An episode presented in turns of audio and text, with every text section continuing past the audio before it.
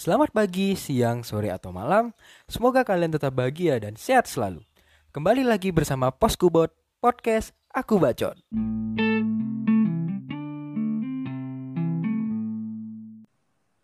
Yo, um, seperti biasa, kembali lagi bersama gua Adriel di Poskubot dan tentunya kali ini gue lagi nggak sendiri. Dan untuk mempersingkat waktu juga kepada teman ngobrol gua kali ini buat memperkenalkan diri.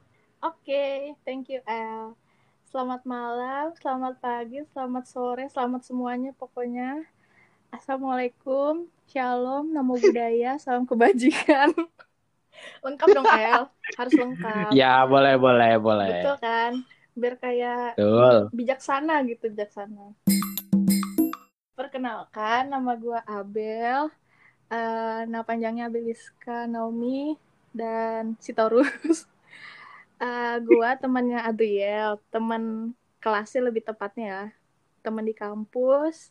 Kampusnya kita sensor kali ya. Tit. Oke, um, gue lagi ditemenin Abel ya.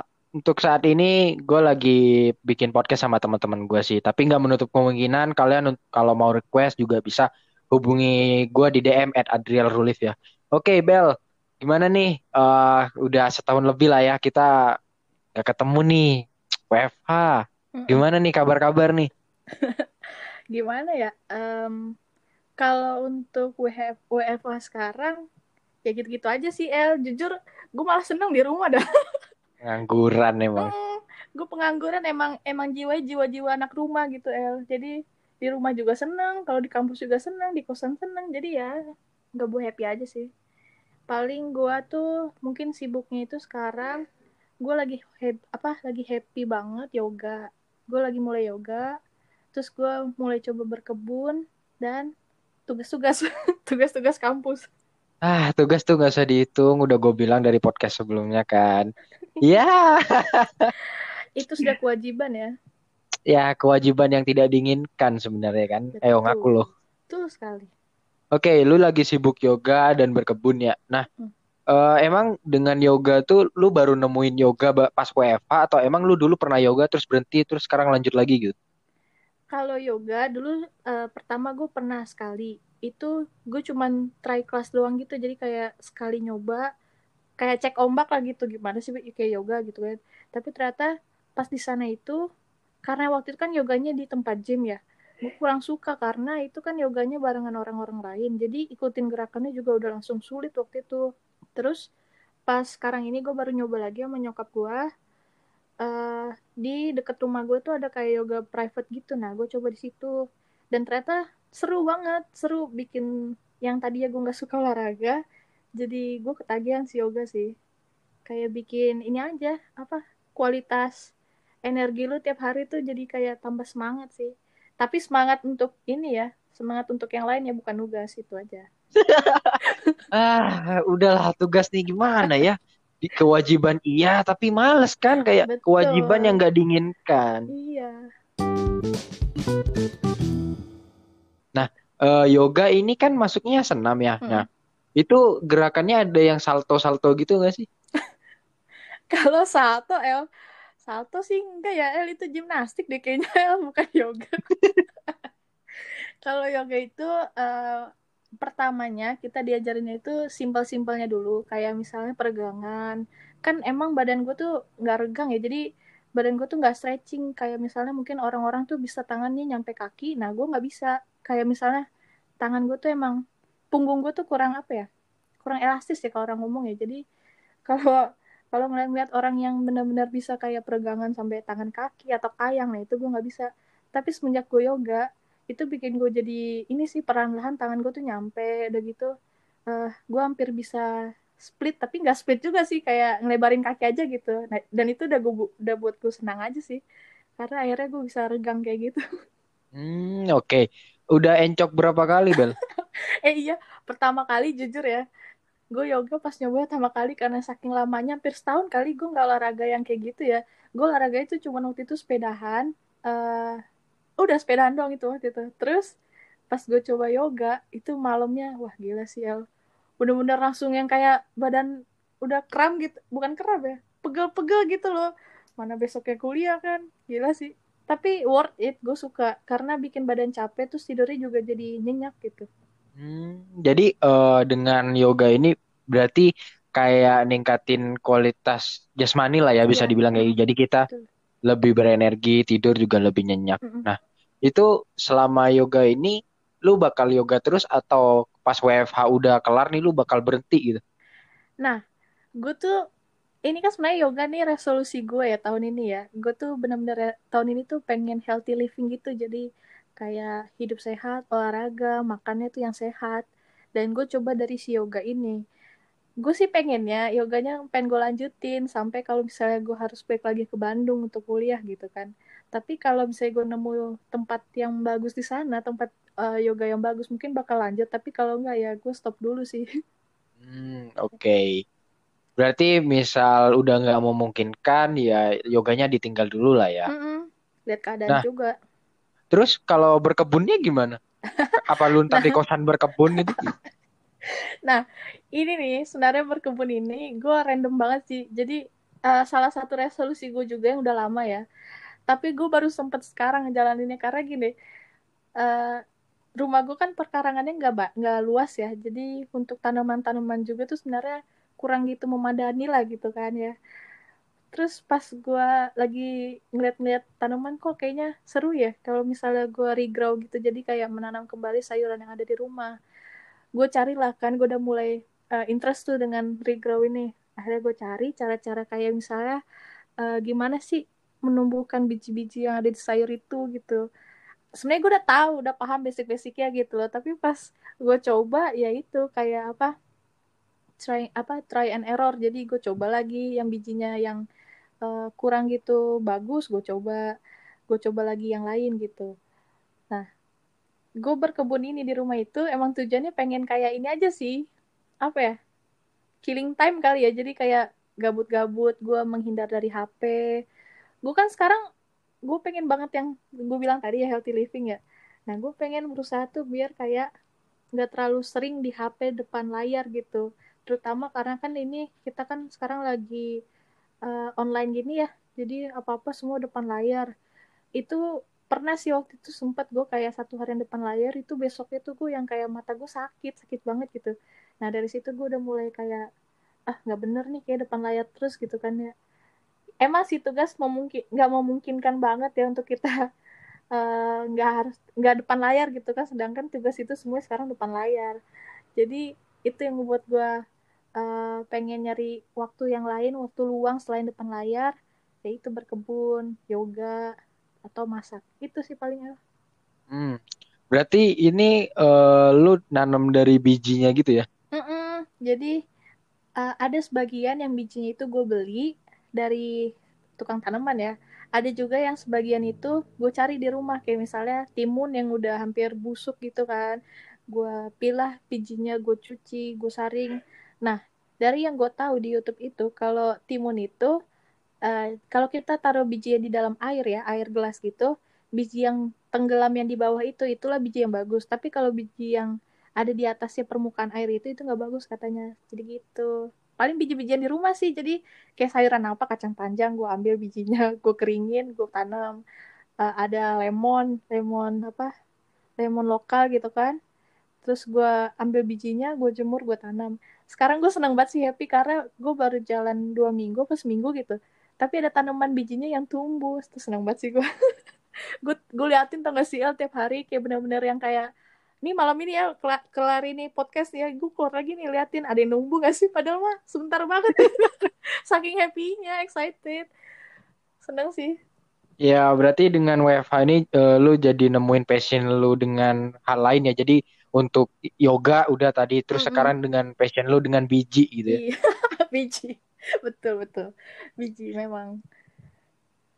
Nah kan uh, yoga pasti makan waktu uh, berkebun juga pasti makan waktu. Dan gue lihat di Instagram lu juga lu ngurus ini kan lu punya anjing gitu. Nah itu gimana anjing? Uh, kalau anjing sih ya uh, dia kan ada gue kan punya anjing dua ya. Satu itu namanya Glenn dan satu itu Oliver. Nah si Glenn ini anjing pertama gue dia itu jenisnya Pomeranian itu emang udah dari awal kita biasain tinggalnya di luar. Karena satu pertimbangan uh, bulu dan kotor juga ya. Karena kakak gue itu alergi anjing jadi mungkin kita taruh satu di luar bulunya itu rontok. Nah si Oliver ini kebetulan emang dia gue itu adopsi dia dari umur dua bulan kan. Dua bulan atau tiga bulan ya? Dua bulan kalau nggak salah. Nah kita adopsi dia itu memang dari awal bulu yang gak rontok. Jadi toleransi kita kasih toleransi gitu kita tinggal dalam rumah. Karena kecil kasian juga kecil dia masih kecil. Jadi ya udah tuh tinggal dalam rumah. Nah si Oliver ini gue sayang sama dia dan dia itu emang bandel sih ya bandel. Tapi gimana ya namanya udah sayang gitu. Jadi bandel juga ya udahlah kayak misalnya dipipis sembarang ih kesel gitu kan. Tapi ya udahlah lucu gitu. Kalau si Glenn dia pinter. Dari awal dia emang udah pinter dia itu kalau misalnya pup itu kalau dibawa jalan aja jadi pupnya itu di luar pipisnya emang sih dia karena lah, jantan ya jadi kalau jantan tuh anjing jantan suka marking kayak pipis itu sembarang hanya nandain gitu nandain tempatnya wilayahnya. Agak sedikit keganggu sih cuman kalau si Glenn ini karena udah pintar jadi dia masih bisa diarahin gitu kayak jangan sembarang pipisnya gini-gini dia paham tuh dan kalau ngurus anjing itu sebenarnya nggak menurut gue ya karena kita kan satu rumah juga uh, keluarga gue tuh nggak nggak apa namanya keluarga itu nggak masalah gitu anjing jadi kita juga ngurusnya bareng-bareng dan itu ngebantu gue banget sih gue nggak nggak selalu melulu gue yang beresin gitu gitu sih paling oke okay, uh, eh, gue ini sih gue apa ya cukup suka sebenarnya sama anjing karena mm-hmm. menurut gue mereka tuh uh, salah satu hewan yang bisa ngebangun relation relationship ke manusia kan. Mm, uh, betul. Gue gue gue sering banget lihat kayak itu gak sih yang di tentara-tentara Amerika yeah. yang kalau pulang anjingnya sampai kayak gitu kan. Tapi kan uh, selama WFH ini kalau kita ketemu sama anjing tuh udah pasti tiap hari kan. Maksudnya kayak kayak kemarin lu pasti ketemu anjing cuma pas balik kampung doang. Iya, bener. Nah, kan udah ketemu anjing tiap hari maksudnya ada temen lah. Nah, emang lu nggak kangen sama teman-teman kuliah lu itu? Yang manusia gitu, teman manusia lu. Kalau kangen di kalau ditanya kangen pasti kangen sih El. Gimana ya? Kayak kita kan baru ketemu itu cuman uh, sampai semester 2 ya itu juga semester 2 nya nggak akhir gitu. Dan itu emang gue rasa di situ kangen banget sih bener-bener yang kayak pas awal-awal itu kayak mikirnya aduh harusnya tiap malam nih gue kangkringan nih nongkrong gitu kan. Update berita baru apa? gitu kan pasti selalu. Berita baru kampus apa ini? Kangkringan. Nah kalau pas waktu itu pas awal-awal itu masih gimana ya masih shock juga sih gitu kayak duh mana kuliah online gitu kan. Uh, ngobrol sekarang harus lewat chattingan terus gitu nggak bisa ketemu. Jadi apa-apa lewat HP dan online buat gue kangen banget sih. Makanya kan waktu itu sempet yang pas sudah mulai reda-reda ya pulih corona itu bulan apa ya gue sama Nana sama Vina itu dengan uh, basic-basic sempat ketemu juga kan. Nah itu seneng banget sih gue dengan ketemu teman-teman itu. Sa itu pertama kali gue ketemu teman-teman ya setelah dari uh, pandemi ini apa quarantine ini gue ketemu teman-teman itu sekali itu nah selanjutnya kita waktu itu camping juga sempat gue balik ke Bandung terus kita camping bareng itu pas seneng banget sih bener-bener yang kayak iya nggak berasa ternyata sekangen itu gue dan itu tuh posisinya pas camping tuh kayak ngerasa nggak lagi ini nggak lagi corona gitu. Jadi kayak ya udah kayak gue tinggal di Bandung aja. Seru dah. Terus balik lagi ke sini yang rasa hampa lagi gitu. Kayak ya online lagi dah. Semuanya online lagi gitu chatnya gitu. Kalau ditanya kangen kangen sih pasti. Hmm, oke. Okay. uh, eh, ya gitulah. Maksudnya gue kalau gue pribadi ya gue ngerasa kayak gimana lu kan ketemu sama teman-teman itu uh, cuman teman-teman yang rumahnya bisa dijangkau kan. Mm -hmm. yang luar pulau kan nggak ke cover uh, kalau gue pengaruh sih. Corona ini ke relation kita relation kita ke teman gitu. Jadi hmm, betul, beda betul. lah. Kita ngechat sama ngobrol langsung kan pastinya beda. Dan itu apa ya gue ngerasa kayak at some point gue jadi menjauh gitu yang awalnya deket tapi karena corona juga kan jadi ngegap gitu. Hmm. nah lu gimana kalau nah, lu? setuju banget El. Gue setuju banget dengan statement lu bahwa kita nih dengan kondisi sekarang yang serba online ini jadi kita apa ya terpakunya pada teman-teman yang emang deket aja gitu loh. Bukan berarti yang nggak nggak sering kita chat itu jadi ini ya nggak deket lagi bukan. Bukan pengennya kita juga gitu loh. Jadi kan kadang-kadang kalau di kelas itu kan kita ngalir aja gitu kan kayak eh lo eh lo gini-gini kan kayak eh lucu gitu. Ketawa-tawa kita jokes bareng. Kalau di kelas tanpa kayak uh, harus lewat chattingan dulu. Nah semenjak corona ini emang bikin kayak ngerasa jadinya uh, kita itu ngechatnya hanya ke orang-orang yang ini aja gitu loh. Ke orang-orang yang emang kita temen chat aja gitu bukan ke orang-orang yang apa ya istilahnya tuh kayak misalnya uh, ada kan mereka mereka juga teman-teman kita yang kayak misalnya nggak nggak harus nggak selalu buat chat gitu kan. Jadi semakin di corona ini ya udah jadi gue ngerasa emang kurang gitu deket lagi gitu. Tapi bukan berarti gue merasa menjauh nggak juga sih. Cuman yang lu bilang tadi itu benar banget. Corona ini emang membuat jadi semuanya menjauh. Sedih sih anjir. Ya um, ya gitulah. Jadi uh, kalau gue ya karena corona ini meskipun udah ada zoom udah ada teknologi udah hmm. ada video call cuman ya nggak bisa menggantikan apa ya tatap muka secara langsung lah. Jadi eh, nggak uh, bisa menggantikan gimana relation kita sama orang lain gitu loh. Dan ya selain teman ada relation yang dipertaruhkan juga sih selama WFH ini. Jadi ya gue banyak gue gue banyak denger denger ya uh, banyak banyak pasangan gitu ya yang apa ya selama WFH ini relationshipnya jadi buruk gitu karena LDR juga kan. Nah, lu pernah merasakan atau lu punya pandangan dengan hal itu gitu? Kalau merasakan sih jujur gue belum pernah ya karena selama WFH gue jomblo. Eh sorry, selama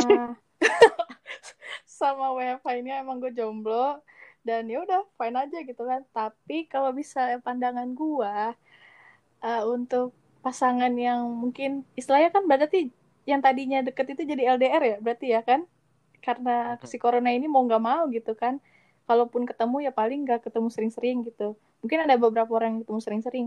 Tapi kalau menurut gue yang untuk pasangan-pasangan yang mereka menjadikan memaksa mereka jadi LDR itu ya kalau menurut gue ini salah satu dampak sih ya. Tantangan juga gak sih? Tantangan banget lah buat yang mereka yang tiba-tiba tadinya deket banget kan sering ketemu.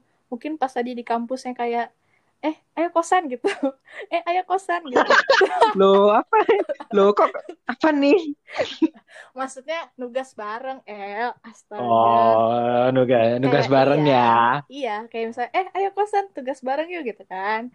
Nah terus yang tiba-tiba sekarang sekarang menjauh kan berarti menjadi kayak uh, gimana udah ngerjain belum tugasnya? Itu kan. Beda banget gitu kan yang tadi ya ketemu langsung secara kontak gitu kan secara kontak fisik sekarang malah menjauh gitu. Tantangan banget sih ya. Jujur gue nggak ngerasakan jadi gue kurang tahu tapi itu mungkin pandangan gue sih.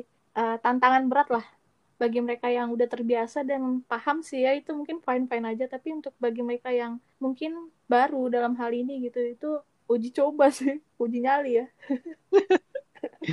Ya apa ya uh, semenjak pandemi ini kata-kata LDR mulai booming lagi nih karena udah emang banyak orang yang ngalamin kan. Hmm. jadi kayak apa ya status-status cinta tuh sekarang udah isinya LDR semua kan. Hmm, betul. Ya jadi uh, eh, LDR kan long distance relationship ya. Jadi uh, jaraknya jauh gitu. Terus uh, cobaannya pastilah apa ya yang biasanya dekat kayak kata lu yang biasanya yuk kosan. Sekarang jadi kayak ya udah. Yuk kosan gitu. Bener El ya kan Ya kan, iya, jadi dulu pasti nugas bareng. Ayo kosan gitu, nugas bareng maksudnya, atau enggak makan bareng, makan bareng hmm. El.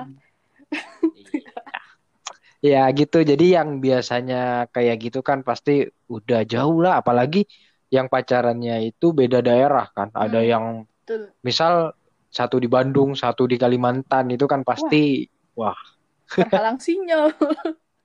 Terhalang sinyal itu terhalang, terhalang. lautan. Hmm, mau mau ketemuan di mana? Selat Sunda. Ah, Jauh. jangan gitulah kamu lewat ini aja ketemuannya lewat zoom. Iya. Kalau kata ini mah jauh di mata dekat di hati. Nah kataran ya ah nah apa ya? Tapi nggak menutup kemungkinan gini Bel, banyak hubungan-hubungan yang jadi kandas gara-gara WFH ini. Entah mm karena emang sama-sama bosen atau salah satu yang ya you know like cheating atau mm. dan lain sebagainya itu. Nah, menurut lu nih peluang gitu loh untuk melanjutkan hubungan di WFH ini menurut pandangan lu tuh gimana sih? Karena emang karena lu bilang tadi tantangannya pasti berat. Ya pastinya bakal butuh effort lebih lah. Nah, Hmm. menurut lu gimana? Kalau menurut gue pribadi, orang yang mungkin sempet kandas terus mau rujuk lagi gitu maksud lu kan ya? Nah, mungkin kalau menurut gue pribadi itu orang yang hubungannya yang tadinya eh, sempet kandas gara-gara terpisah jarak ini kan yang tadinya kuy kosan gitu kan terus tiba-tiba jauh. Nah, lu kok seneng banget sih kata-kata itu? Enggak, enggak, enggak apa-apa. Lucu aja kui Oh, kosan. iya. Enggak, biasanya iya, mah benar. orang yuk Benar, makan. Iya benar yuk kosan. Oke lanjut ya. Eh, jadi kalau menurut gue ini kan seperti tadi gue bilang ya tantangan juga gitu kan tantangan besar. Nah salah satu yang gue tahu ya, gue mungkin koreksi gue kalau gue nggak berpengalaman ya. Salah satu yang terpenting dalam hubungan itu kan komunikasi ya. Nah kalau misalnya di saat yang sekarang ini, walaupun kita lewat chattingan, tapi kan orang kan punya kesibukannya masing-masing ya mungkin ada yang kerja atau mungkin ada yang tadi kayak WFH eh, apa daring belajar daring kampus daring gitu-gitu kan. Itu kan makan tenaga dan waktu banget ya El ya. Mungkin di satu sisi tuh yang tadinya eh, tadinya ketemuan yang kayak misalnya ketemu secara fisik gitu ketemu langsung tatap muka itu kan bakal langsung kayak melepas rindu gitu kan melepas mungkin sayang gitu kayak oh udah ketemu udah udah seneng gitu kan. Tapi yang sekarang yang online ini serba online terus LDR udah makan waktu terus makan tenaga juga untuk hal-hal yang lain. Belum lagi juga mungkin pekerjaan rumahnya apa kondisi kondisi fisik orang kan beda-beda ya. Kondisi apa kondisi kesehatan orang itu kan beda-beda. Kayak eh, kesiapannya terus energinya recharge er- energinya itu beda-beda juga. Nah yang gue maksud itu mungkin di saat online ini serba online apalagi nggak ketemu dan pasangan itu yang harusnya mungkin ketemu dan beru sorry bukan berhubungan Eh, dan Aduh. anjir, apa sih gue ngomongnya? Aja berhubungan. Maksud gue kayak ketemu secara fisik gitu kan ya. Dan diharuskan ketemunya lewat online aja itu ya beda sih El. Feelsnya beda banget pastilah. Mungkin yang temen-temen yang ngerasain juga pasti beda banget. Mungkin salah satunya loh mungkin beda kan feelsnya Gue udah berusaha buat nggak ini loh, nggak ini, nggak bawa-bawa gue. oh iya. Oh, jadi oh iya. LDR itu berat. berat. Tuh kan tuh kan tuh. Benar emang. Uh, mungkin kalau orang yang bilang LDR itu berhasil gue apresiasi banget ya. Tapi kalau untuk orang yang bilang LDR itu nggak berhasil gue juga nggak bisa menyalahkan dia karena kapasitas orang tuh beda-beda gitu El. Kapasitas dalam mungkin bahasanya act of love ya. Jadi artinya kayak em, dalam mereka menerima bentuk cinta tuh mungkin beda-beda. Ada yang ingin ketemu langsung ada yang kalau dari kata-kata aja tuh udah puas gitu kan. Ada yang dari kata-kata aja kayak oh udah kayak gitu kan. Gue tahu dia dia sayang gitu kan. Ada yang kayak gitu. Ada yang kalau nerima hadiah aja udah senang. Ada juga yang em, mungkin ngelihat dalam zoom aja udah senang itu beda-beda gitu kan. Jadi mungkin kembali lagi ke kapasitas orang tersebut yang di mana dia itu nerima nerima act of love-nya itu beda-beda kayak gitu sih El. Dan kalau misalnya hubungan yang kandas yang sekarang ini itu kalau menurut gue untuk rujuk ya. Kembali lagi ke orang-orang ya lah. Kayak eh, gimana mau nggak gitu? Tapi kalau misalnya mereka putus gara-gara jarak konyol juga nggak sih El? Kayak kalau misalnya jauh aja putus gimana ya? Deket juga ada dong berarti resiko putusnya gitu nggak sih? Ya gitulah.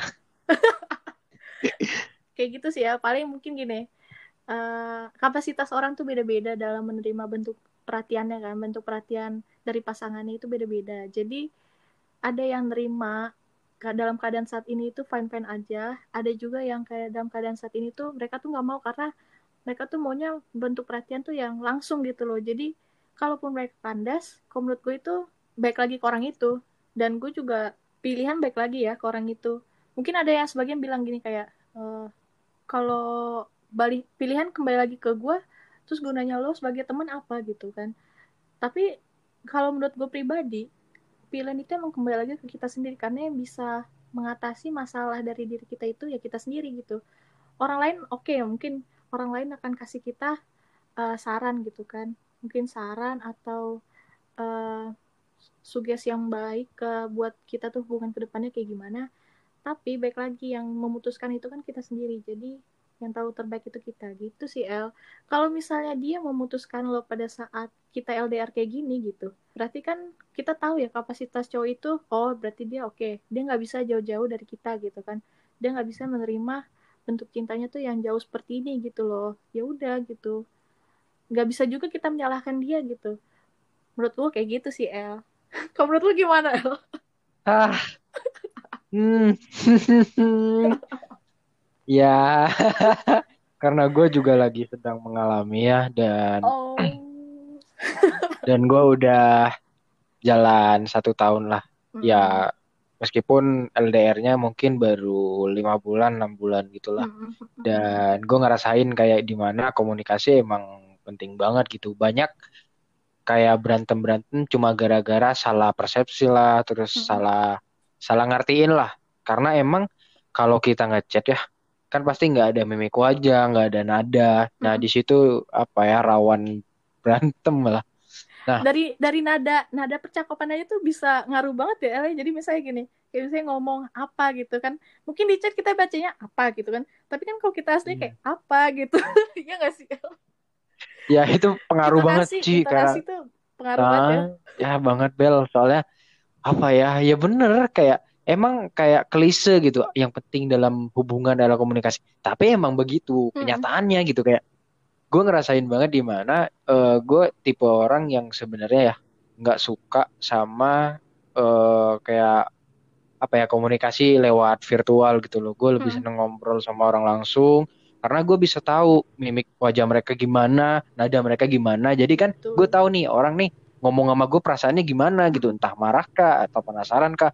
Nah dan menurut gue itu apa ya bisa jadi sumber masalah sebenarnya. Hmm, betul. Jadi ya kalau berantem mah pasti ada. Cuman kan ya namanya ini balik lagi kita punya hubungan tuh mau ngapain gitu loh. Kalau emang karena kita uh, eh, gue mau bilang love each other terlalu ini terlalu cheesy. Mungkin kayak peduli satu sama lain lah ya.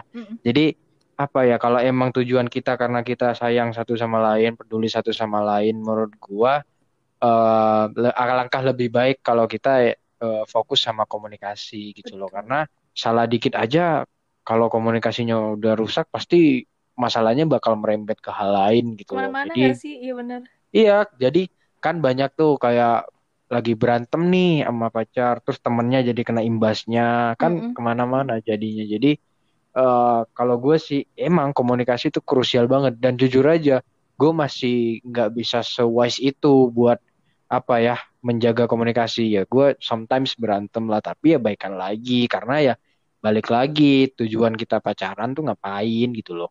Mm -mm.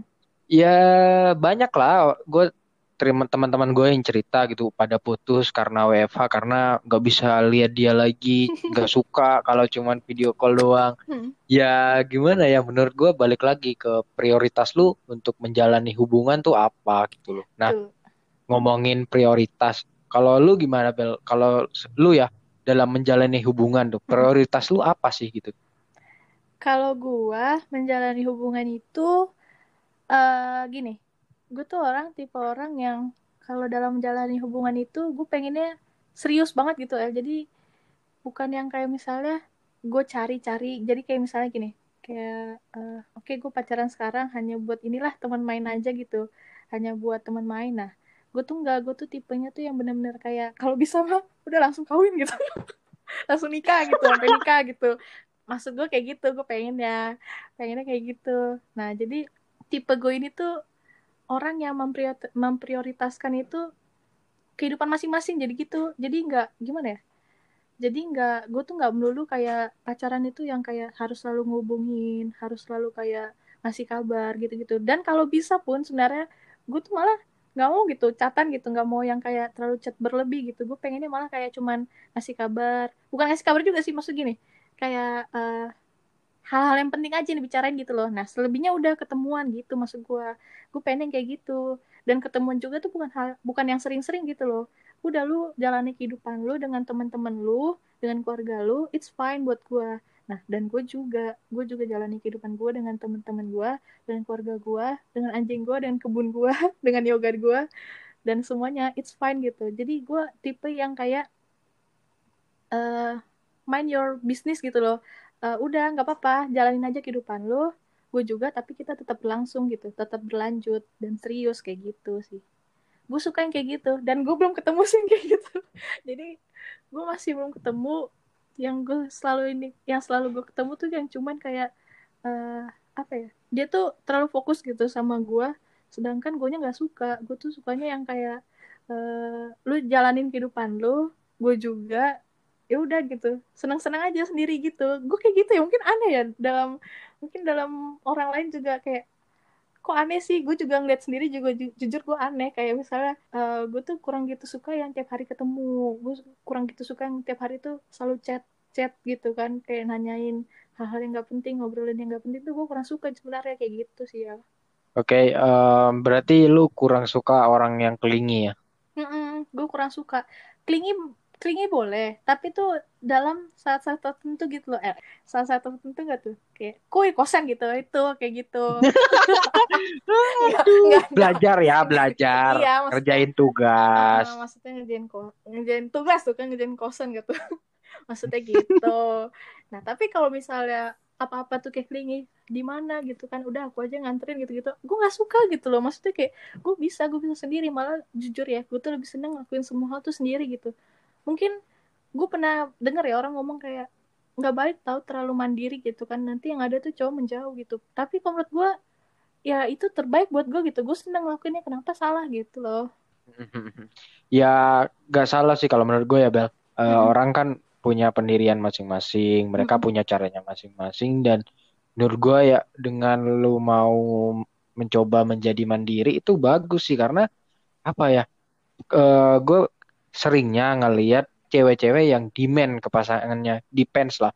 Hmm. jadi mereka tuh minta di serve ke mana-mana minta anterin. Hmm. ya menurut gue gimana ya? Kayak seakan-akan apa dunia pasangannya harus fokus sama dia gitu loh. Hmm, itu menurut... itu that's point. Itu sih maksud gue El benar. Jadi tuh yang gue cari itu tuh orang yang punya tanggung jawabnya sendiri gitu. Jadi uh, dia tuh nggak harus nggak harus terpaku ke gue gitu loh. Jadi nggak harus yang kayak apa apa tuh gue apa apa tuh gue gitu. Gue tuh malah risih kayak ngeliatnya kayak apa sih lo nggak punya kehidupan? gitu. Maksud gue kayak gitu. Jadi kayak ngerasa uh, udahlah uh, jalani hidup lo aja gitu loh. Dan gue tuh tetap jalan hidup gue tapi kita tuh tetap komitmen gitu sama-sama. Nggak harus nggak harus selalu ketemu gitu loh. Jadi itu itu.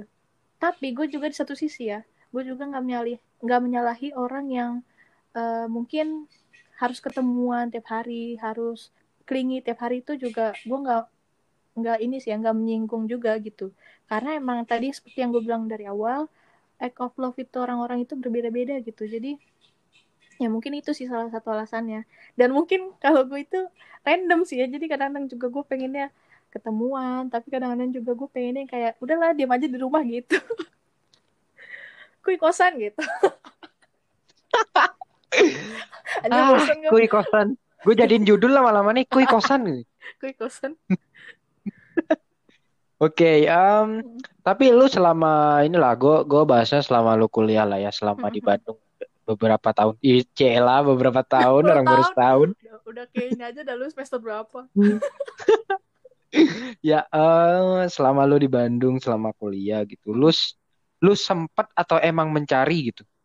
Karena uh, mungkin ya gue nggak tahu sih orang-orang. Tapi kalau gue ada di saat di mana kita butuh seseorang yang deket kayak pacar gitu.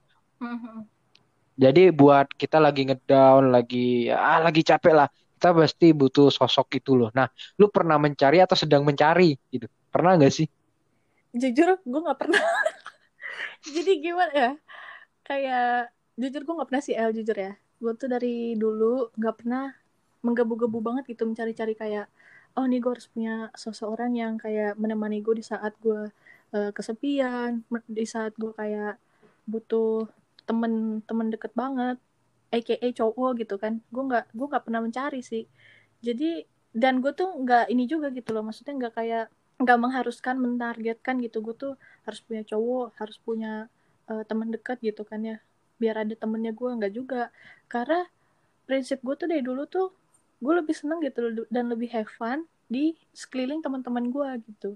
Jadi kalau misalnya gue di sekeliling eh gue di deket cowok gue itu malah justru gue ngerasa kadang-kadang kayak uh, apa ya gue malah terpakui ke dia gitu. Jadi gue kurang konsen ke hal, -hal yang lain gitu. Hmm ya ya ya berarti tapi gini Bel uh, misal ada nih yang deketin gitu lu nggak menutup diri dong? Kalau deket ya gue lihat-lihat dulu sih ya. Karena gini gue itu termasuk picky ya termasuk mungkin picky banget ya.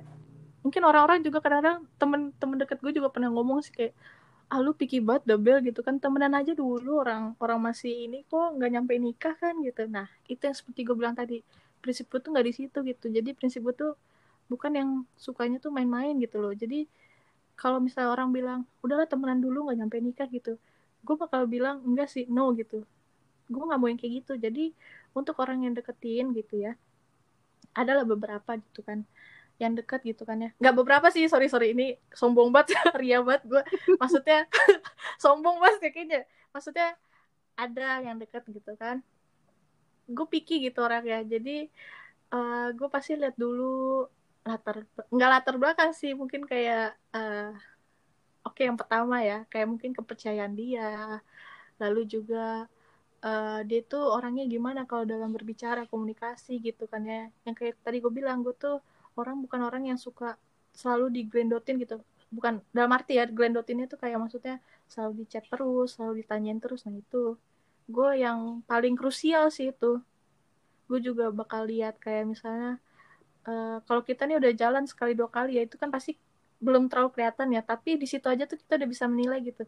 Oh nih orang begini oh nih orang begini gitu nah biasanya kalau dari situ gue orangnya pasti ini sih kayak mikir-mikir dulu gitu uh, kayaknya dia ini deh ini deh kayak gue salah banget ya terlalu picky ya mungkin kayak gitu. Cuman ya itu sih gue juga nggak mau salah langkah El gitu. Gue harus selalu picky gitu. Dan sempet sih gue tanya temen-temen gue kayak ini salah nggak sih sebenarnya terlalu picky tuh nanti yang ada malah nggak dapet gitu. Tapi ternyata mereka juga begitu gitu picky dalam arti mereka juga nggak mau sia-siain gitu loh jadi untuk sekali aja atau mungkin hmm, sekali dua kali gue nggak tahu ya. Tapi yang terbaik itulah. Kayak gitu sih El. Oke ya gimana ya? Menurut gue ya emang bener. Satu poin bener. Kita nggak mau kayak ngejalanin hubungan yang ujung-ujungnya sia-sia kan? Mm -mm, kayak wasting time. Kita yang harusnya bisa lebih produktif jadinya ya ngelakuin hal yang ujung-ujungnya nggak akan ada manfaatnya lah gitu kan?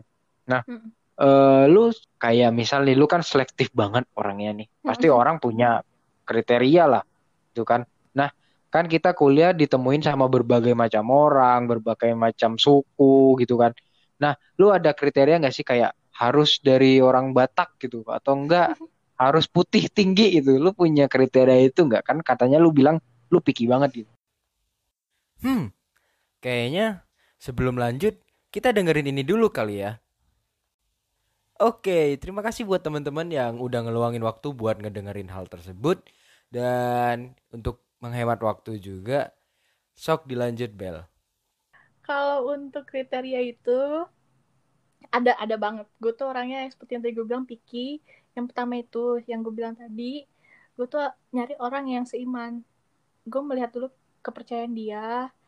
Yang paling penting seiman sih. Tapi yang gue paling cari lagi ya, yang kayak misalnya kepercayaan dia tuh dengan Tuhan tuh bagaimana. Karena gini, gue tuh orangnya percaya kalau misalnya hubungan lo baik dengan Tuhan, pasti hubungan lo dengan sesama juga baik gitu dan lo nggak akan mengkhianatinya gitu. Kayak gitu sih. Jadi itu krusial paling krusial. Karena menurut gue kalaupun dia cuman hanya hubungan dengan Tuhan hanya biasa-biasa mungkin oke okay lah gue juga kan orangnya bukan yang suci-suci banget ya gitu ya. Gue juga bukan orang yang harus milihnya tuh yang pendeta gitu. Nggak juga ya gue harus pilihnya yang pendeta romo nggak juga. Tapi tuh seenggaknya gue tuh nyari yang walaupun dia tuh di luar ya uh, dia itu hidupnya dengan dengan enjoynya dia tapi gue tuh nyari yang hubungan dia dengan Tuhan itu juga baik gitu. Nggak harus yang melulu kayak beribadah terus itu enggak maksudnya oke okay lah itu nilai plus ya beribadah terus. Tapi kalau misalnya dia punya hubungan yang baik dengan Tuhan yang menjaga hubungannya itu nilai plus banget sih. Dan itu nambah lah nambah nilai. Itu ya itu kriteria pertama. Kalau kedua yang seperti lo bilang tadi orang Batak tuh nilai plus banget sih gila.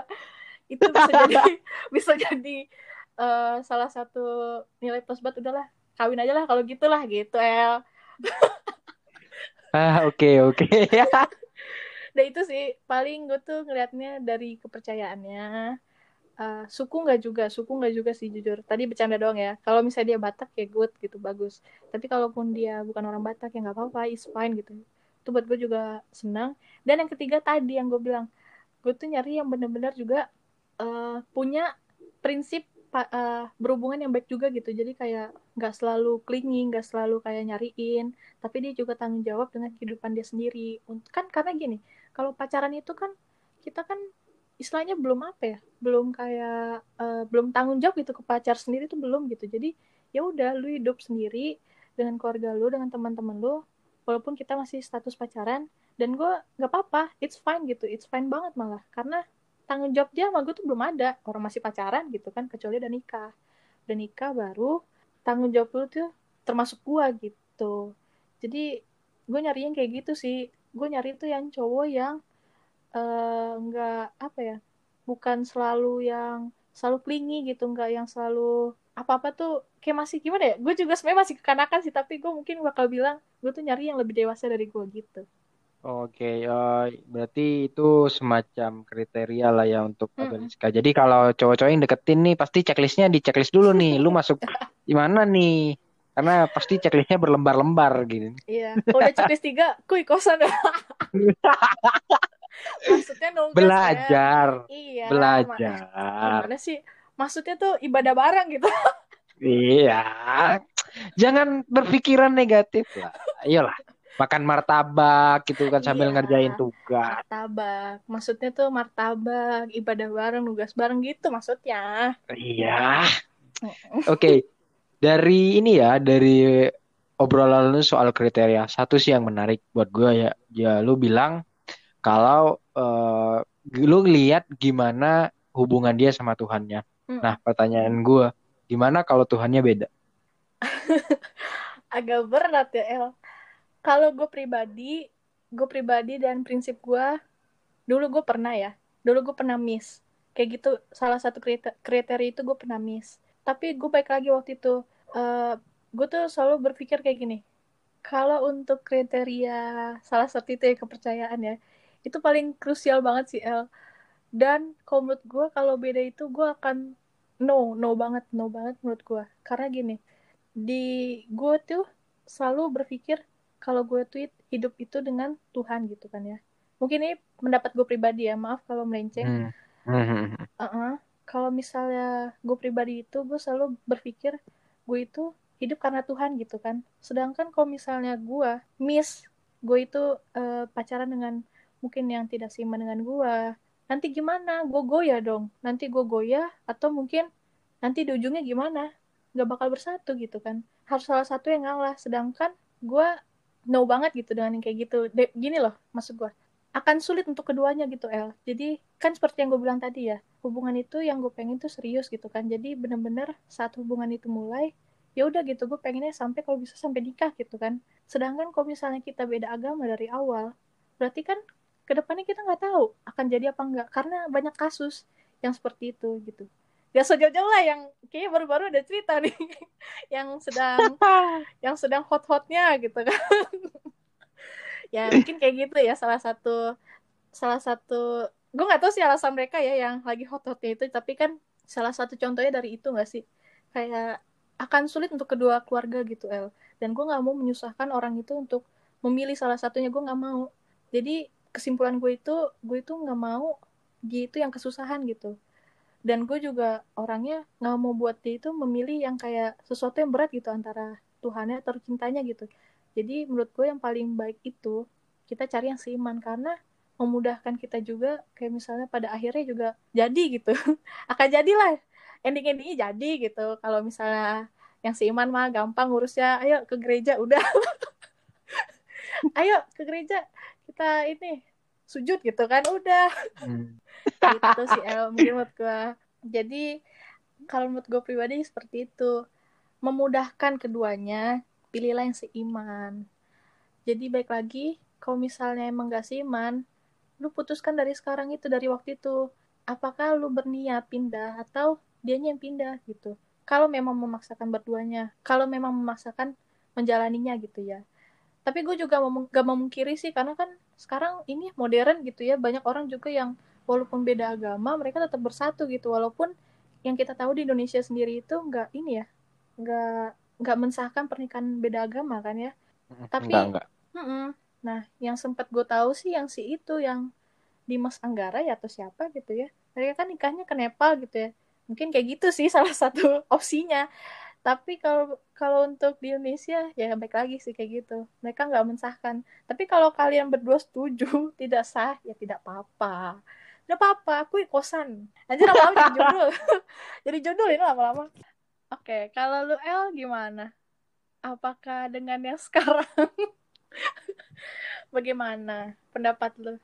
Ya ntar gue tanya dulu deh. Alasan lu nanya balik ke gue apa nih? Ya masa sih El masa nggak tahu alasannya El perlu gue jelaskan ini perlu gue jabarkan Oke, okay, ya gimana ya? Uh, pacaran lintas agama ya kita ngebahasnya ini. Hmm. Dan sebelumnya di apa ya di di kehidupan sosial kita juga banyak lah uh, ya hal-hal ini yang terjadi gitu kan di lingkungan kampus juga apalagi banyak. Gitu. Nah, kalau gua memandang hal itu ya lebih ke gini, kita diciptakan emang bersuku-suku multi agama, semua ada berbagai macam agama. Dan gue rasa ya kalau gue jujur untuk memilih yang seagama mungkin urutan kedua, ketiga, keempat lah. Yang pertama itu kalau gue ya, kalau kita ngomongin kriteria. Jadi yang pertama hmm. itu cocok. Cocok dalam artian banyak hal nih. Entah itu dia bisa handle mood lu, atau emang dia cocok karakternya sama lu, atau bisa bikin lu nyaman, dan apa ya dengan sama dia lu bisa jadi lebih improve hmm. itu nomor satu sih menurut gua hmm. karena uh, kita no offense ya kita yeah. terbuka aja hmm. jadi uh, gua punya pemikiran di mana sebenarnya agak kurang gimana ya agak kurang lah gitu untuk menganggap orang-orang yang seagama sama kita, sebudaya sama kita, seras sama kita, orang-orang dari sana itulah yang bisa ngasih kebahagiaan ke kita gitu. Yeah. Karena kita hidup di mana masyarakat ini beragam. Kita punya teman, sesimpel kita punya teman suku Batak lah, kita punya teman suku Madura, dan kita bisa jadi sahabat gitu loh.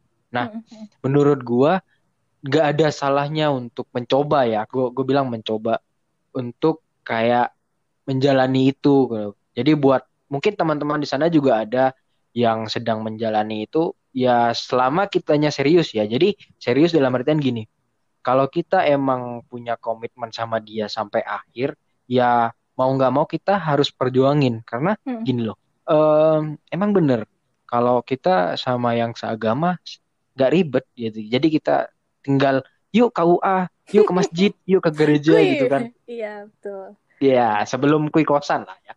Kui kosan mah. Iya. Oke. Ya, jadi kayak emang bener sih bakal lebih simpel. Tapi balik lagi ke menurut gua tadi, gak menutup kemungkinan orang-orang yang bisa bikin kita bahagia itu dari kalangan kita aja. Bisa jadi berasal dari seseorang yang berbeda dari kita, entah itu berbeda ras atau agama, karena namanya manusia, they could love each other, mengesampingkan kayak ras dia gimana, agama dia gimana. Dan untuk teman-teman yang emang pengen komitmen dan emang lagi menjalanin yang bisa dibilang beda agama. Kalau gua ya, lu tentuin dari awal. Dari awal lu pacaran. Jadi tujuan lu pacaran apa gitu loh. Kalau lu tujuannya cuma buat karena have fun doang, lu ngerasa nyaman doang, menurut gua mungkin stop di situ aja. Tapi kalau lu udah berkomitmen, komitmennya seperti ini. Kayak lu sama dia nih nggak cuma nyaman doang, tapi dia orangnya bisa ngebantu lu improve ke depannya dia hmm, bisa membuat lu menjadi orang yang lebih baik. Nah, menurut gua it's okay kalau lu berkomitmen dengan alasan seperti itu. Cuman ya, gua nggak bisa berkata apa ya. Gua nggak bisa berkata jalannya bakal mulus. Pasti kita akan lebih apa ya, lebih dituntut berefort lagi daripada yang ya seiman lah gitu. Karena kalau kayak gini menurut gue ya ke depannya memang bakal butuh effort yang gila-gilaan lah. Karena eh, jangankan gitu, kayak sekarang beda suku tapi meskipun sama agama juga cekcok kan. Iya. Apalagi beda agama karena agama juga sensitif di kita karena agama juga ada hukumnya lah kayak pernikahan gitu. Jadi menurut gua kalau lu emang komitmen sama dia, ya lu ajak ngobrol lah pasangan lu eh, kita gimana ke depannya kita harus berjuang buat nemuin satu titik temu gitu loh. Jadi kalau lu emang mau ngeseriusin yang bisa dibilang lintas agama ini, lu harus tanya sama diri lu sendiri. Tujuan lu apa punya hubungan ini? Kalau cuman karena sayang-sayang yang sayang-sayang cinta monyet atau cuman karena ya udah gue nyaman doang sama lu, ya menurut gue lebih tolong dipikirin lagi lah karena hal ini juga krusial gitu loh. Ini beneran nggak sesimpel itu Hmm. gitu loh. Jadi lu bakal menghadapi masalah-masalah yang lebih berat daripada lu dengan orang yang seiman gitu. Tapi gue percaya apa ya? Mungkin cheesy ya kalimatnya. Gue percaya sama eh, kekuatan cinta. Yes. Ya. seorang Gua- L gitu kan, seorang Adil. Jadi gue percaya di saat lu menemukan apa ya cinta lu, lu menemukan Hmm. orang yang benar-benar lu cinta dan tepat gitulah saling mencinta. Gue rasa agama sekalipun apa ya bukan jadi penghalang. Jadi kita setuju. meskipun dengan effort yang gede lah lebih gede dari yang seiman tapi ujung-ujungnya kita bakal nemu suatu momentum di mana kita bisa bersatu gitu. Nah, tapi untuk sampai di fase itu menurut gua kita harus komitmen dari awal gitu loh. Mm-mm. Jadi kalau lu pacaran cuman karena wah cakep nih apa nyaman nih ya mending pikir-pikir lagi aja. Jadi ya gitulah. Jadi buat teman-teman yang emang juga samalah kayak gua lagi ngejalanin ini ya kalian tanyain sama diri kalian masing-masing dan juga pasangan kalian ya. Kalian diskusi kalau emang kalian berdua kayak gak mau untuk effort gila-gilaan lah untuk mempersatukan kalian mending ya disudahi saja. Tapi apa ya gue secara pribadi percaya banget kalau orang yang bisa bikin kita bahagia, orang yang bisa bikin kita ngerasain apa itu hidup lah ya, itu nggak melulu dari orang yang sebangsa sama kita, sesuku sama kita, ataupun yang seagama sama kita. Gue percaya itu. Dan itu gue pegang teguh lah sampai sekarang. Gitu sih Bel. Hmm, betul. Dan gue tuh sebenarnya jujur jujur ya juga setuju dengan statement lu karena gini, seperti yang tadi lu bilang, kita kan hidup itu nggak melulu hanya selalu mikirnya kayak bangsa kita atau agama kita atau ras kita yang kita harus tetap bersatu istilahnya kayak nikah lagi gitu kan. Jadi kita harus nikahnya tuh sama seras kita atau seagama kita. Itu nggak melulu seperti itu, emang setuju juga gue. Cuman di satu sisi itu, hmm, apa ya? Jadi menurut gue itu juga kita kan nggak tahu ya jodoh kita. Klise juga nih klise ya, cici juga Hmm. mungkin. Kita kan nggak pernah tahu ya jodoh kita ke depannya gitu. Mungkin aja, mungkin aja tuh sebenarnya mungkin gue jodohnya sama siapa, sama yang eh, berseberangan gitu kan, eh, kepercayaannya atau rasnya atau bagaimananya gitu kan. Kan kita nggak pernah tahu gitu ya. Seperti yang kayak orang-orang aja gitu kayak mereka juga nggak nyangka kalau mereka itu jadian lagi sama si ini sama ini gitu kan dan nikah gitu. Mereka juga nggak nyangka gitu kan. Nah mungkin kayak gitu juga yang bakal terjadi ke kita. Ke depannya mungkin kita nggak akan tahu gitu sebenarnya nanti kita akan bersatunya dengan siapa dari latar belakang kayak gimana juga kita nggak akan tahu. Nah itulah salah satu seperti yang tadi lu bilang salah satu petualangan anjir petualangan cinta. Salah satu jalannya itu effortnya itu di situ. Jadi gimana kita itu diri kita sendiri bisa manage hal-hal seperti itu gitu jadi nggak apa ya mungkin kalau memang sudah jodohnya ya gimana gitu kalian yang kalian yang eh, mengusahakan gitu effortnya seperti yang tadi lu bilang gitu Bosku Bot menjawab. Oke teman-teman semua, jadi kali ini kita nyampe di sesi terbaru nih dari Poskubot. Jadi di sesi ini kalian eh, akan mengajukan pertanyaan kepada kita berdua dari Instagram. Kalian bisa DM gua tentunya dari @adrielrulif dan kalian bisa nanyain sesuatu, entah kalian ingin bercerita ataupun bertanya tentang suatu hal yang kalian pengen dengar dari gua dan teman ngobrol gua. Nah, di sini gua udah punya beberapa pertanyaan nih. Nah, kita langsung bacain aja kali ya, Bel. boleh boleh boleh Apa tuh? Oke, yang pertama nih simple banget sih, cuman mungkin jawabannya bisa ke mana-mana ya. Nah, pertanyaan pertama, pacar atau teman? Em, gue akan jawab cepet ya. Gue akan milih teman.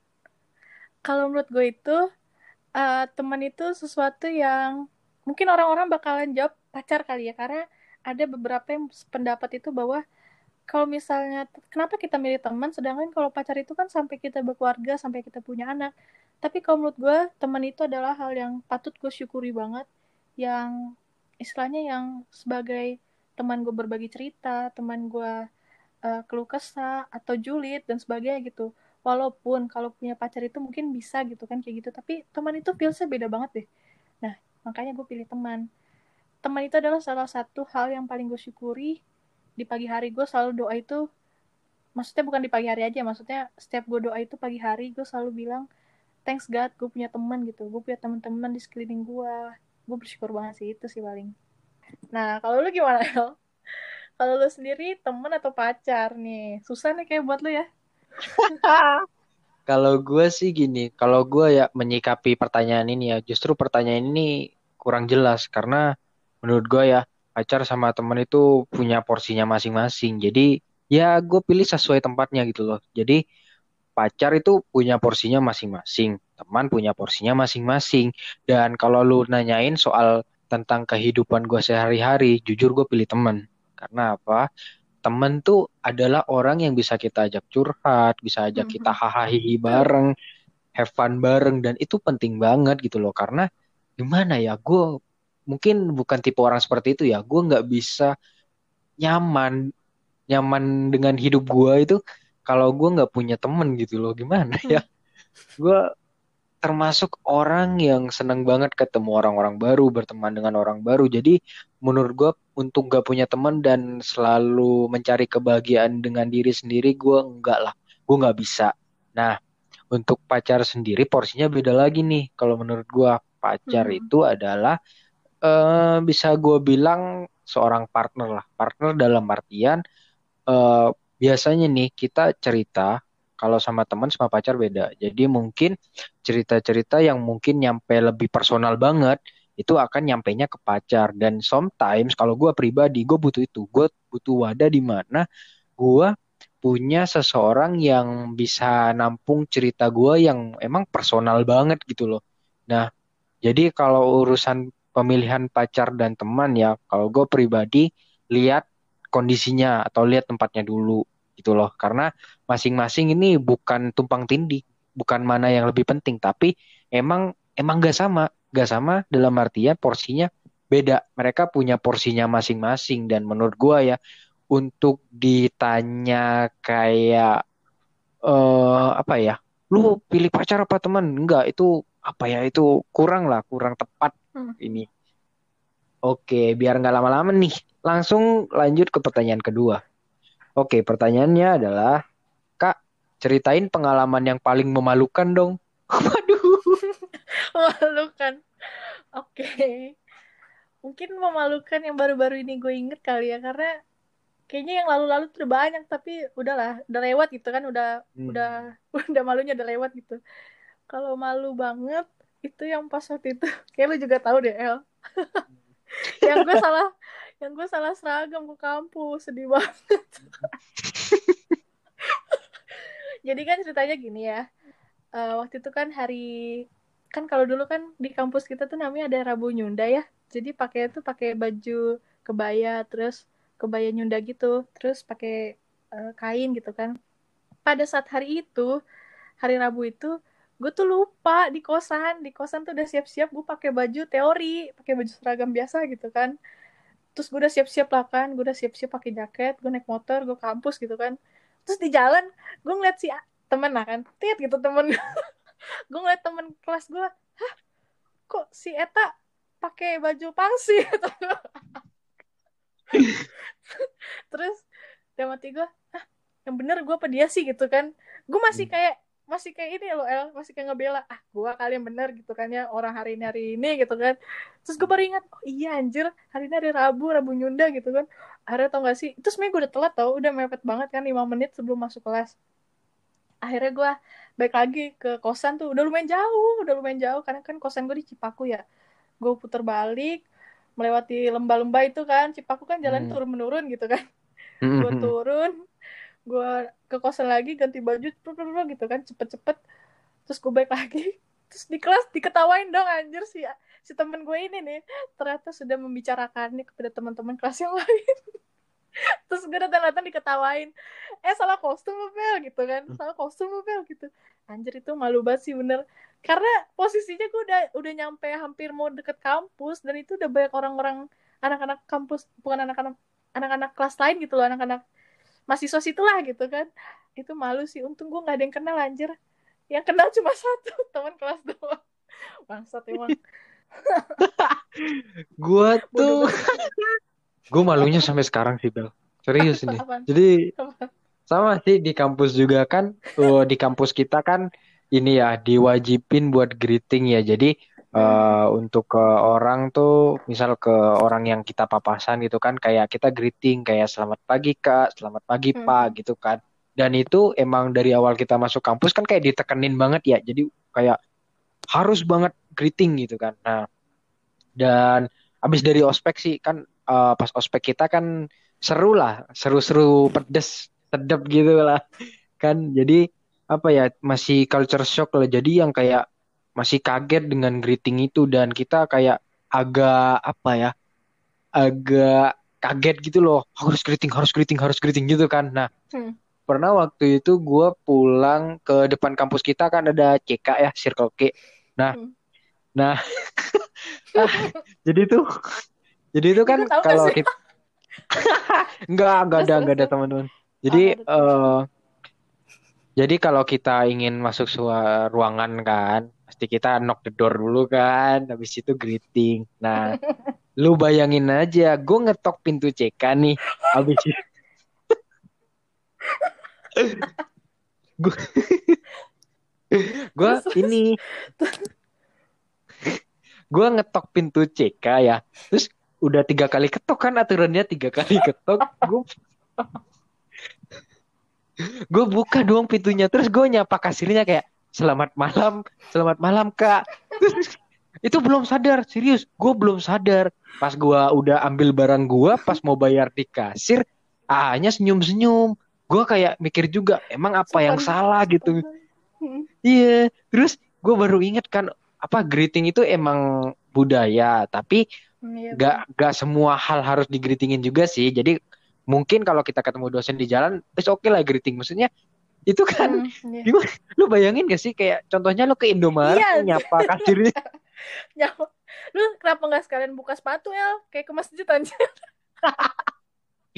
iya jadi ini apa abangnya ketawa sama gue kayak senyum-senyum tipis gitu gue tuh belum sadar pas dia senyum-senyum tuh kayak anjir malu banget sumpah gue gue baru sadar di situ ya? Iya, anjir gua apa ya? Habis kejadian itu dua minggu gua nggak ke CK, gua mending turun ke Indomaret yang yang jauh, udah amat gua. Malu, malu anjir. Gila sih lu. Ada orang nggak itu? Atau lu doang sama kasirnya? Ada, ada, ada teman kampus lain, cuman dia cutting deh, tapi jaraknya jauh lah. Tapi dia denger sih, tapi dia berusaha cuek, karena gue tahu dia pasti ngakak juga sih. Karena ini Bel, kita dulu kan waktu maba bajunya seragamnya beda kan, jadi dia Oh, tahu iya, banget kalau gue ketahuan. ketahuan kalau maba. Jadi ya gitulah. Gue dua minggu nggak ke CK, gue lebih milih turun ke bawah jauh, jalan sekitar 200 meteran ke Indomaret lah daripada gue melihat muka abangnya lagi malu sendiri gue. Lu nggak habis pikir anjir bisa-bisanya ke CK ngetok dulu. Terus Ya kalau nggak nggak tahu. gimana? Nggak masuk. Ya nggak apa-apa. Kayaknya kalau nggak disuruh ambil barang nggak akan ngambil gitu kan sopan. Gila sih El. Kan kalau ini kan katanya kan kalau mau ngetok tuh harus itu dulu ada yang nyaut dulu gitu kan baru masuk gitu kan. Itu kalau nggak ada yang nyaut kayak lu ini deh El. Gak masuk-masuk. Nggak nggak akan masuk gue nungguin CK dibukain pintunya gitu. Sampai kebuka dulu gitu. Ya namanya hal bodoh lah. Menyertai. Selalu ya El. Selalu menyertai Ya gitulah. Itulah hidup. hidup, hirup. Oke Bel, Em, pertanyaan terakhir nih. Waduh, gue lihat-lihat agak berat nih Bel. Apa nih? Oke, em, dari salah satu penanya Poskubot ya, eh, gini, Kak, aku mau nanya, gimana caranya kita stay di lingkungan yang kita menyesal dan gak enjoy, sedangkan itu udah jadi tanggung jawab kita dan kita pun gak bisa keluar dan gak bisa ditinggal gitu aja. Mungkin kayak gini ya, Bel, dia terjebak dalam suatu kondisi gitu ya. Mungkin awalnya pengen dan tertarik, cuman tambah lama kok ya dianya nggak enjoy gitu. Nah, kalau menurut lu gimana Bel menyikapi hal itu gitu? Oke. Kalau menurut gua seperti yang tadi dibilang di awal kan ya, itu kan pilihan mungkin ya, mungkin ya kemungkinan ini kan ini pilihan dia di awal gitu kan, yang di mana dia kejebak di satu kondisi dia itu ternyata nggak suka gitu. Turns out dia ternyata kok ini kayak gini gitu kan dan nyesal akhirnya gitu. Kalau menurut gue pribadi itu kalau dia dari awal sudah memutuskan untuk bergabung di kondisi itu atau uh, memutuskan untuk memilih kondisi itu ya itu sebenarnya tanggung jawab kita juga gitu tanggung jawab kita sendiri gitu. Karena kita sendiri yang memutuskan kita yang mau di posisi itu sisanya yang jelek-jeleknya menyesalnya itu yaitu sebagai resiko kita gitu. Mungkin semua orang pernah ngalamin kayak gini gitu ya kayak kita ngerasa posisinya aduh nyesel dah gue harusnya gue harusnya milih ini harusnya gue nggak ini gitu nggak masuk gitu. Harusnya gue uh, harusnya ikut yang ini aja gitu. Mungkin banyak banget yang kayak gitu. Dan gue juga pernah ngalamin kayak gitu di mana kondisinya yang gue sesal gitu. Kayak kenapa sih gue harusnya milih ini gitu kan? Harusnya emang gue ikut ini aja gitu. Dan kalau uh, tanggapan gue itu ya gue menerima aja gitu. Selagi pada masa itu sebisa mungkin kita profesional aja gitu. Mungkin banyak yang masih menganggap profesional ini disampingkan gitu ya. Jadi kayak masih ngebawa perasaan pribadi dalam pekerjaannya. Misalnya uh, sudah masuk dalam posisi itu tapi masih kebawa perasaan pribadi kayak duh kan gue nggak suka ya udah gue ngejainnya uh, ece-ece aja gitu. Gue ngejainnya kayak sebisa gue aja deh nggak nggak usah maksimal gitu kan karena gue nggak suka pekerjaan ini gitu. Mungkin ada kan ya. Nah tapi kalau menurut gue ya pakailah profesional lu. Karena di situ kan tanggung jawab lu. Lu udah memilih lu sudah memutuskan untuk di uh, di posisi itu berarti kita harus bertanggung jawab pada diri kita sendiri. Itu sih. Kita harus bisa memposisikan diri kita profesional walaupun kita nggak profesional. Walaupun kita nggak menyukai hal itu tapi kita mau nggak mau kita harus memposisikan dan berkoordinasi dengan yang lainnya. Itu sih kalau menurut gue yang paling krusial itu adalah tanggung jawab. Karena yang tadi disebutkan misalnya contoh ya kalau orang itu tadi memutuskan di kondisi itu terus dia nggak tanggung jawab ya itu kecewanya bukan ke kita doang sih. Kecewanya pasti ke kita karena kita salah milih gitu kan tapi kekecewaan juga itu berimbas kepada orang lain. Mungkin pekerjaannya jadi nggak memuaskan terus hubungan relasi dengan teman-teman juga jadi keganggu karena kan teman-teman yang kerjanya jadi keganggu juga karena kita nggak nggak maksimal gitu ya. Teman-teman juga ngiranya ah si Eta ngerjainnya ini gitu kan ngerjainnya uh, ece gitu kan nggak ngebantu sama sekali ya itu orang juga jadi kan kecewa dengan kita ya karena kita kerjanya nggak maksimal itu sih maksud gue kalau lu nih El, kalau di posisi ini pasti gimana nih? Ah, berat ya. Ya gimana ya, gue setuju sih sama lu yang lu menekankan profesionalitas kan di situ. Nah, hmm. jadi ya bener emang mau nggak mau emang harus profesional, suka nggak suka. Cuman mungkin ya kayak ada yang kayak emang terjebak di situasi kayak gitu nggak sengaja mungkin ya, tapi lebih seringnya sengaja sih. Tapi ada lah beberapa kasus di mana nggak sengaja gitu. Ya kalau gue bisa bilang sih gimana ya? Ya mau nggak mau gitu karena tanggung jawab itu gede karena dengan kita mengemban tanggung jawab berarti orang lain percaya sama kita. Dan kepercayaan orang tuh nggak ada harganya bel menurut gue betul betul betul banget. Itu nggak bisa dinilai lah. Jadi kalau kita udah dipercaya sama orang tuh menurut gue ya beneran kayak itu jadi tanggung jawab yang berat banget gitu loh. Dan kalau lu emang udah gak nyaman dalam kondisi lu sekarang ya, lu udah terjebak di situasi itu dan lu juga keluar juga nggak bisa gitu. Ya mau gimana lagi gitu loh. Kayak jangan gini loh. Gue lebih kayak me, ini ya, me mindset gitu kayak oke okay, dengan gue di sini gue lebih banyak dapat negatifnya daripada positifnya tapi nggak menutup kemungkinan lu masuk ke situ juga dapat positifnya gitu loh. Jadi Hmm, kan. Kadang kita nggak suka sama suatu hal karena kita terlalu fokus sama hal negatifnya. Kita Ya. nggak memandang hal positifnya meskipun emang banyakkan hal negatifnya. Tapi kalau gue ya gue selalu berusaha ngelihat positifnya aja gitu loh. Jadi gue fokus sama hal positif yang bisa gue dapat di situ gitu loh. Meskipun kita ngelakuinnya juga apa ya tertatih-tatih lah. Tapi eh, mungkin itu juga bisa jadi pelajaran buat diri kita karena ke depannya kita nggak tahu Bel. Namanya hidup kan makin lama betul. pasti makin keras. Ruwet. Ya Ruwet. gitulah. Ya, Hmm. biasalah, biasalah. Jadi ya gue rasa positifnya ya kalau kita terjebak di suatu kondisi itu dan kita nantinya berhasil keluar, kita bakal jadi orang yang emang apa ya kayak ini deh orang yang biasa ngelewatin jalan yang berkelok-kelok gitu, jalan yang curam di saat kita dikasih jalan yang lurus, dia bakal kayak udah gini doang nih jalannya, gampang Hmm, banget gitu loh. Jadi dia ada udah ya. Mm-mm. Jadi dia udah siap dirinya dari diri dia sendiri, mental dia, fisik dia, dia udah siap buat eh, apa apa ya jika dia dihadapin sama masalah yang berat banget. Jadi itu justru bersyukurnya di situ karena ada nih orang yang hidupnya mulus-mulus aja. Pas Iya, dihadapin sama masalah Kaget. mereka eh-eh, mereka kaget. Nah, kita dengan yang udah biasa dengan apa ya tanjakan dan kelokan kehidupan gitu kan, jadinya lebih siap lah untuk ini Hmm, betul. menghadapi hal tersebut. Gitu sih. Oke, em, ya itu sih kayak yang udah kita ceritain tadi. Ya, semoga yang bertanya mendapat pencerahan lah ya. Pencerahan mendapatkan insight dan value dari kita ya gue berharap seperti itu tapi kalau enggak ya ya udah Iya, nggak apa-apa kok. Hmm. Selingan, selingan.